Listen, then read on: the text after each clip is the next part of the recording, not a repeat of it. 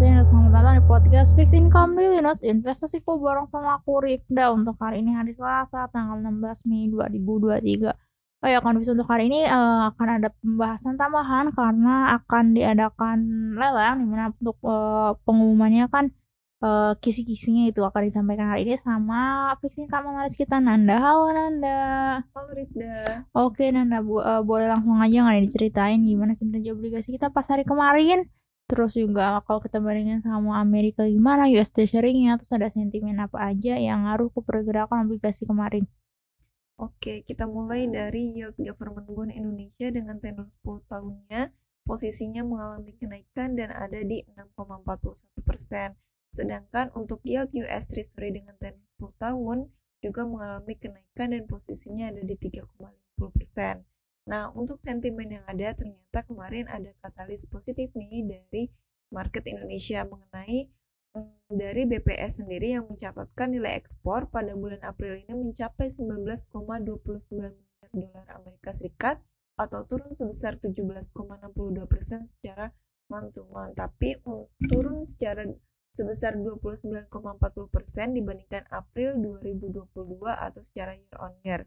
Nah, Penurunan nilai ekspor ini secara bulanan ini ternyata dipengaruhi oleh momen libur lebaran kemarin, sedangkan secara tahunannya dipengaruhi turunan itu dari harga komoditas yang menyebabkan tren penurunan ekspornya terus berlanjut.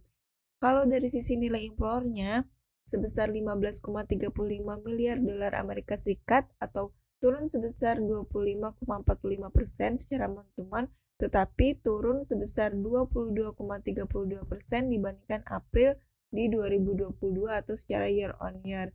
Jadi neraca perdagangan Indonesia sampai April 2023 ini membukukan surplus sebesar 3,94 miliar dolar Amerika Serikat seperti itu. Oh, jadi memang kalau uh, kita lihat surplusnya neraca perdagangan ini bisa menjadi salah satu sentimen untuk mendorong uh, rupiah untuk terus terapresiasi ya Nanda ya. Oke Nanda. Lalu kita lanjut buat ngebahas untuk uh, market kita saat ini. Kan ada lelang ya modal yang hari ini untuk resultnya pasti kita akan bahas besok. Tapi untuk indikasi targetnya kira-kira ada di berapa sih Nanda?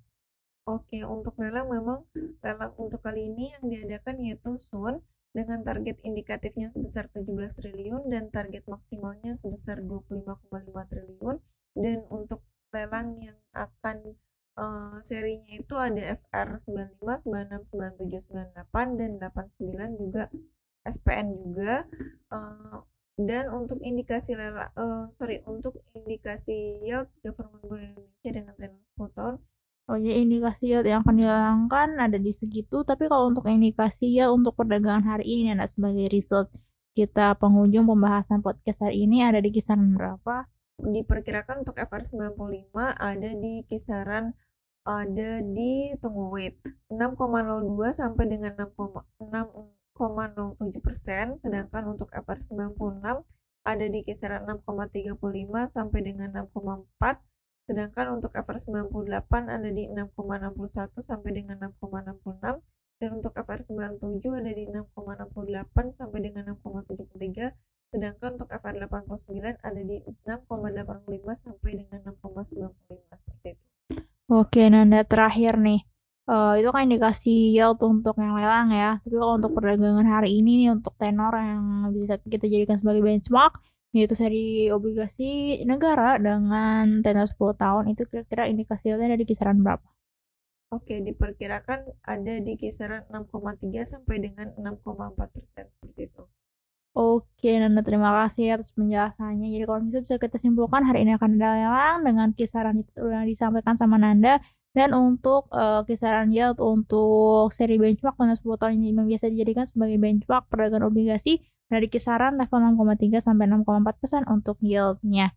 Oke, kawan untuk podcast fixed income di Linux hari ini kita sudah di sini buat kalian yang pengen tahu lebih banyak tentang investasi saham ataupun obligasi, kalian bisa kunjungi website kita di investasiku.id. Investasiku for better tomorrow.